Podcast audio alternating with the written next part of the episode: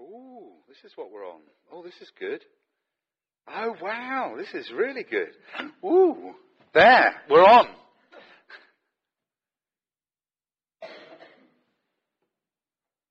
Seven weeks. Seven weeks uh, looking at the words from the edge of the world. These are the words, the last words that Jesus uh, spoke from the cross. And uh, we've taken a journey and we've come to this word today. Well, word, it's three words. We've been looking at different uh, aspects of the crucifixion through the different gospels and we find ourselves back in John's gospel this morning where it says, later knowing that all was now completed so that the scripture would be fulfilled, Jesus said, I am thirsty jar of wine vinegar was there, and they soaked a sponge in it, put a sponge on a stalk of the hyssop plant, lifted up to Jesus' lips. When he'd received the drink, Jesus said, It is finished. With that, he bowed his head and gave up his spirit. We've taken a journey through seven phrases, words, statements from the cross. We started with, uh, Father, forgive them. We find ourselves in a place where we are being pardoned. Then Matt spoke on the passion that Christ has for us and encouraged us in the passionate walk that we should have towards Him. Are you thirsty for more of God as He is thirsty for a relationship with you? This is, always blows my mind that, uh, and I struggle to comprehend the reality and the truth that God loves me more than I love Him. And I've said these words, and I'm sure you've sung them as well. I love you, Lord. And I lift my voice. I love you, Lord. I lift my voice. I worship you. Oh, my soul rejoice. Uh, but the thing about it is, my love towards God is tiny weeny compared to His amazing love towards me and his phenomenal love towards you. His passion for us. Then we've looked at uh, uh, Jonathan Edwards. He came and spoke to us. Today you will be with me in paradise. Uh, Jesus' death upon the cross opens the doorway to heaven. And we have a hope. We have a hope here and now, but we also have a future hope. You see, from the very, very beginning, we were created as eternal beings. We were not to die and then to disappear. From the very beginning, we were meant to have fellowship with God, a relationship with Him that was going to last eternally. And sin came in and blew that one apart. But upon the cross, talking to the, the thief who was there crucified with Jesus. His promise was there. Today you will be with me in paradise. And what I love about this is, this is grace, absolutely personified. Because you see, that thief could not get off of the cross and then go and work his way into God's good books. You see, when he was welcomed into the presence of the King of Kings, for all eternity, he could do nothing. We need to remember we can't do anything. We can't earn our way into God's good books. We can't earn favor from him. It is grace all the way. And when we can take a look at who was crucified with him and accepted into a future in the presence of Jesus himself, we recognize, you know what, if he can do it, and then he did nothing that followed on, I can do it. But I also have the opportunity to love Christ here and now and to live for his glory, that I might bring others into a relationship with him too. You see, the evangelistic opportunities of the thief of the cross were pretty close to zero. That's not the case for us. So you'll be with me in paradise. There's the promise. Woman, behold your son. This is the conversation between Jesus and his mother and Jesus and John. And it's a case of that he looks after us. He makes sure that what we need, we will have. Not what we want, but what we need, we will have. He's constantly thinking about us. My God, my God, why have you forsaken me? And it was that moment on the cross that we had that glimpse of what did it cost for us to have a relationship with Almighty God. The pain. The pain. Last week, we looked at the pledge that was made. Father, into your hands I commit my spirit. It's into your hands. Father, I'm in a relationship with my Heavenly Father, and it's in that relationship I know that I am safe as I commit myself to you, Lord. Challenge to us about what does it mean to be committed and to serve Christ. And then today there's the power. It is finished. So I asked the question. I asked the question. Here's the question then. Who was Jesus talking to?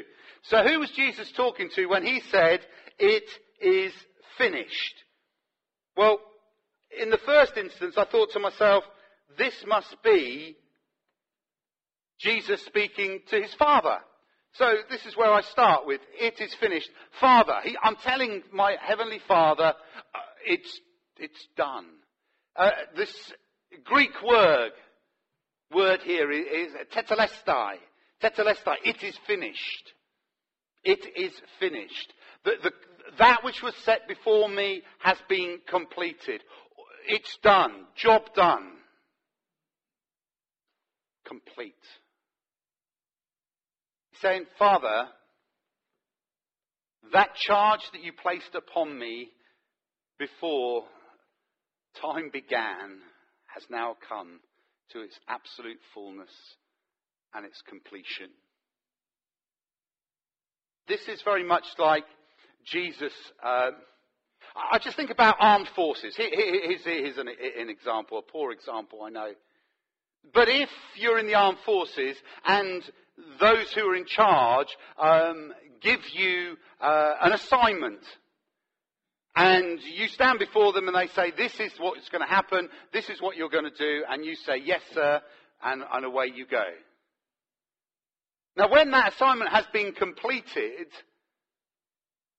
not only is it great that it's been completed and there may be celebration that this has been done, but there also needs to be that opportunity to go back to the one who gave the command, who gave the order, who set the assignment, and affirm to them, it's done. It's finished. So when I see Jesus speaking these words, I believe first of all it's to the Father, and to the Father just to acknowledge the fact that that which was set in place has been done. I've done it. Job done. Who else was he talking to? There's also this recognition that he's talking to the forces of darkness. You see, our, our, battle isn't against flesh and blood. We know that from the book of Ephesians. But our battle is against the principalities and the powers of this dark world. The enemy is at work around us. We can testify to that. But he is a defeated enemy. And when Jesus on the cross says, it is finished. Yeah, I mean, there may have been a demon party somewhere. The, the enemy, Satan, and his minions might have gathered around, and they're watching the whole uh, trial and the, the, the, the, scourging of Jesus and, and the, uh, the humiliation, and then ending up with this barbaric, horrific crucifixion on a hill outside the city. Loneliness. Absolutely. He's on his own and then he dies. And there may have been a dance where the demons decided to gather. But the thing about it is, when Jesus said it is finished, he also meant that everything that they've planned, every scheme, every operation, blueprint that's been laid out to disrupt God's perfect plan coming to fruition has been well and truly wiped out. Enemies, this isn't a time for celebration. This is a time for recognition that you have been thwarted. Jesus holds the victory. And then, of course, you've got the followers. As he speaks to those who are gathered around the foot of the cross, we've got to recognize that they don't have the perspective that we have. We know what happens next. We know that Jesus is victorious. We know that he will be taken down from the cross. We know that he will be buried in a tomb. And we know in three days he will rise again. And not only will he rise again, he will make a point of personally visiting those who are following him. Even to the point that those who weren't there when he first meets up with them, he comes back and checks in with Thomas again. We know that those who uh, disowned him were included in his resurrection gatherings.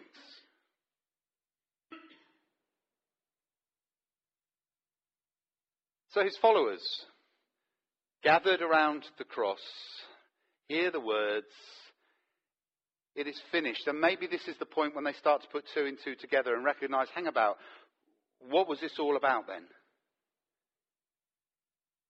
We thought we could do with some more training, but Jesus says, no, it's finished. You're ready. We could do with a greater insight into what's going on in the heavenlies. No, no, you've got enough. My time with you at this present time, as the person that I am, Jesus, has come to an end, and I'm releasing you. I'm with you, but I'm releasing you. So Jesus speaks to the followers, just as he speaks to us and says, Job's done. Now, get on with the job. So then I ask the question, okay, let's just think about it. What was finished? I love these words. I found this in, in a book by uh, Max Lucado, and, and, it was called Six Hours One Friday. And uh, he beautifully helps us to understand what has been finished.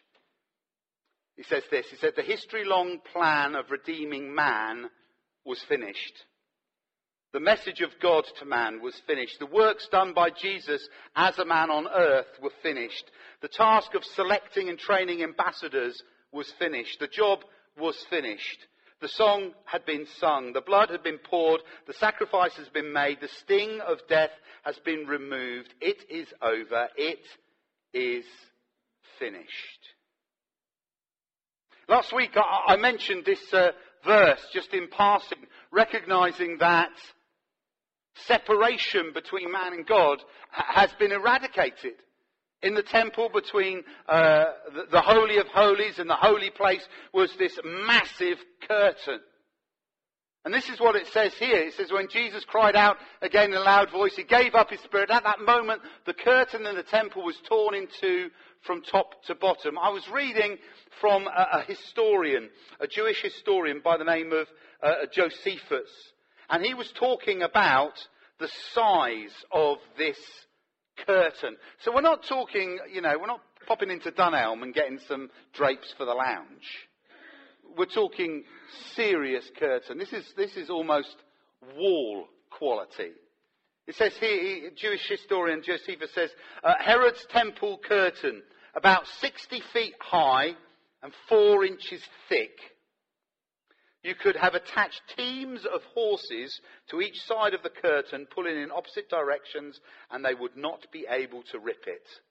The curtain is what separated the holy place from the most holy place.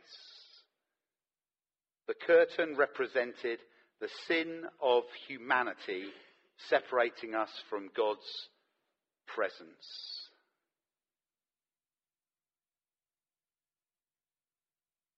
There's this beautiful picture that I have in mind that as Jesus speaks out these words, it is finished. And I, I, picture the temple. We have the Holy of Holies, Ark of the Covenant, presence of God. It's almost like Father just comes, takes hold of this curtain, and tears it apart. This is what God's always wanted that there will be no separation, no division between us and Himself. So God Himself takes this massive divide and says, no more, and rips it into two. It's finished. There's some things that I picked up on with regard to this separation and, and the benefits for us. He says it, it is finished. Payment has been made. These are the benefits. I picked up on the word atonement. At one-ment, atonement, that we could be one with God again. Atonement, that we can have a relationship with God and what has happened upon the cross has not just wiped away, but completely eradicated the sin that was in the way. Um, Bexhill on Sea. Lived there for 17 and a half years. And uh, one of the things that uh, was characteristic of the seafront of Bexhill on Sea, as well as not having sand, which was always a bit of a shame, but um, were the shelters along the seafront. And I can remember in the time that we were there, there were often uh, things being done um, to try and make the seafront look nice. You see, because most people don't go to Bexhill on Sea. Most people go to Eastbourne. But we want the money. That was the idea. Is we want we want the tourist money to come into Bexhill. So there was a, a number of, of, debates in council about what we should do about the vandalism and uh, the uh, graffiti. And, and what happened is that they, they, every now and then they would do a whitewash. Now I didn't, of course, realise that a whitewash is just like a half-hearted job, really. But the thing is, when they used to do the, the bus shelters along the, and the shelters along the seafront, and they used to paint them all nice and white again, they didn't take into account the fact that the wind coming off of the sea, which had uh, the salt in it, as well as the wet, over a very short period of time, would completely wash off the whitewash. And then you would be back to having graffiti being seen again. And then there was a European grant. How bizarre is this? That was released that was going to give uh, Bexhill on Sea the finances to completely improve the whole of the seafront and uh, the promenade. And if you go there now, it's, it's, just, it is fantastic, the promenade at Bexhill on Sea. And I would, I'd say go there over Eastbourne. It is really good. And pop into the De La Warr Pavilion, go upstairs, have a coffee. It's really nice. But what they did, instead of just painting over, they ripped all the bus shelters out and then they did these new designs. And there was a competition for designing a shelter and there were some really nice ones. Um, sadly, they didn't get chosen, but these ones did. And uh, they're wood cladding, so it's very clear that they had no intention that anybody would even think about painting anything on them. But what I love about it though, and they are still looking as good today as, uh, I don't know, five or six years ago when they were put in. But the thing about it is, is it was no longer a, a whitewash job where what was covered up will be exposed again in the future. What it was was a rip out, take it out completely and put something new. This is what God has done for you. He's not just covered stuff over. He's actually said, I've completely eradicated. You've got something new, the relationship that I have with you. There's that atonement, that coming together, that oneness, the completely renovating, not just coming over, covering over. Jesus' death uh, conquered sin and death. This is one of those things that, that just hits home to us, is that He's done it. It is finished means it's done, it's sorted. Now what we have to do is see how that is going to be manifest right here and right now. And the challenge that we have is, uh, is a big challenge.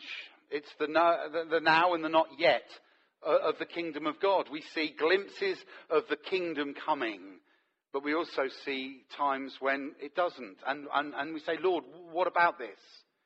But we press in for when the kingdom comes. Jesus' death conquered sin and death. This is what it says here in 1 John. But if we walk in the light as he is in the light, we have fellowship with one another, and the blood of Jesus Christ, his Son, cleanses us from all sin. We are declared clean, we're made clean, we're purified. That's what it does for us when he says, You're clean. Job done. You're sorted. I just feel so dirty. No, you're not. You are clean. He's done it. Finished. That Greek word there. Oh, this is the, the, the, bit that talks about the, the death has been overruled. This is what we see Jesus, who was made a little lower than the angels for the suffering of death, crowned with glory and honor, that he, by the grace of God, might taste death for everyone. And it's like, it's like Jesus sits at the table and we are all kings and queens.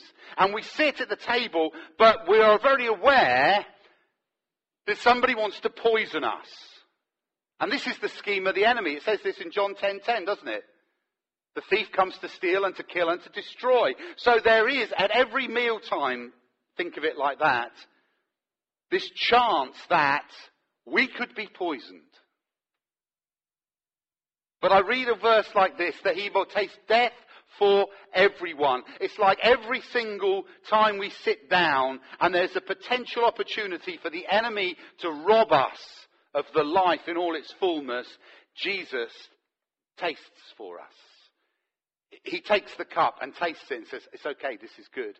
He takes the meal, tastes it and says, it's okay, this is good. I've gone before you. I have tasted death for you. Therefore, that needs not to be a worry. It's finished. I love that picture of, of, just sitting down with him and you go into a situation and, and, it's like he's gone in before and you think, I don't know what's behind this door.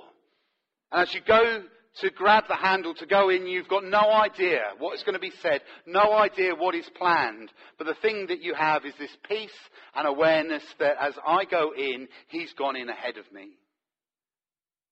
He's the SAS. He goes in first. And then we're able to go in knowing that that which the enemy has planned has been eradicated. Not only atonement being brought back as one, recognizing that we've had a rebuild, not a makeover. Sin and death has been conquered. Our relationship is restored. That we looked at this verse, I think this was last week, that just picked up on the fact that we are being reconciled with God. He doesn't look upon you with any sense of anger. He looks upon you as a son and a daughter whom he absolutely loves. These beautiful words from Romans as Paul writes for us, that God demonstrates his own love towards us and that while we were still sinners, Christ died for us. Oh, he did it. Much more then, how, having now been justified by his blood, shall we be saved from wrath through him? For if we, if when we were enemies, we were reconciled to God, rebuilt in that relationship through the death of his son, how much more, having been reconciled, we shall be saved by his life. Not only that, he goes on to remind us that relationship reconciliation now is our privilege. He's restored us, now we need to restore. We need to make sure that we keep short accounts with brothers and sisters. We need to make sure that we say sorry more often than we do say sorry. That we go the extra mile to rebuild and to restore. To not hold things against people because He held everything for us on the cross. And it is finished. This also means that mission's been accomplished. I've done it. We can add nothing to it. We can add nothing to it. The colonel, with his mix of spices, we go and we buy his chicken and then there are people there who would do some daft things like add tomato sauce, brown sauce, salt, pepper, whatever. And I would think that the colonel must, I don't know if there really was one, but I'm, I'm just pretending that there is, must think to themselves, all of that time, all that research, all of that secret recipe that we're not telling anyone, and then you add your secret sauce, your bit of Heinz 57. Jesus here just reminds us it is finished. I, have done it. I've done it. Now walk in the victory of what I've done. That's the challenge, isn't it? Walk in the victory of all I have done. And here on Palm Sunday, when we take this word, it is finished, we can make sure that we are lining the streets, not hopeful of what might happen when it comes to the end of Holy Week, but fully aware of what has happened. We can cheer because it is finished. Next Sunday is Easter Sunday. This is the sort of last advert, really. Next Sunday is Easter Sunday. Next Sunday, we're opening up this pool, filling it with water, and we will be baptizing those who have come to the revelation that for them, it's finished. Jesus has done it all. If you have yet go through the waters of baptism, but you know and love the Lord, and you know that He has done it all for you, and you are encouraged today to walk out in the fullness of what He's done, then can you see me before you go home? And let's get you booked in, ready for next Sunday. If you're here today and you don't know Jesus as your Lord and your Savior, the one who walks with you through the trials and the difficulties, through the challenges day by day, and reminds you constantly this is what He says it's finished. It's okay, I'm with you, it is finished. The upper hand is my hand. It is finished. If you have yet to give your life to the one who speaks to you today and says, I am with you, I'm for you, I love you. Allow me to tell you it is finished. Then come. Come today and come into that relationship, that perfect relationship with your Saviour. What a brilliant way to walk into this holy week with the one who died for you and says over you, over whatever situations you are facing, it is finished. And then, of course, I've got to recognize that there are those who've given their lives to Christ many years ago. There are those who maybe many years ago also have been through the waters of baptism. And what does it mean for you? Well, this is just your reminder on this Palm Sunday to continue to cheer him into your life, into your family, continue to cheer him into your street, into your community? Will you continue to cheer him into this town, into this nation? Because there is a world of people who don't know the truth that you know in your hearts. And he reminds you today, whatever you face, it's finished. He is with you, he is for you, and he loves you. Let's stand together.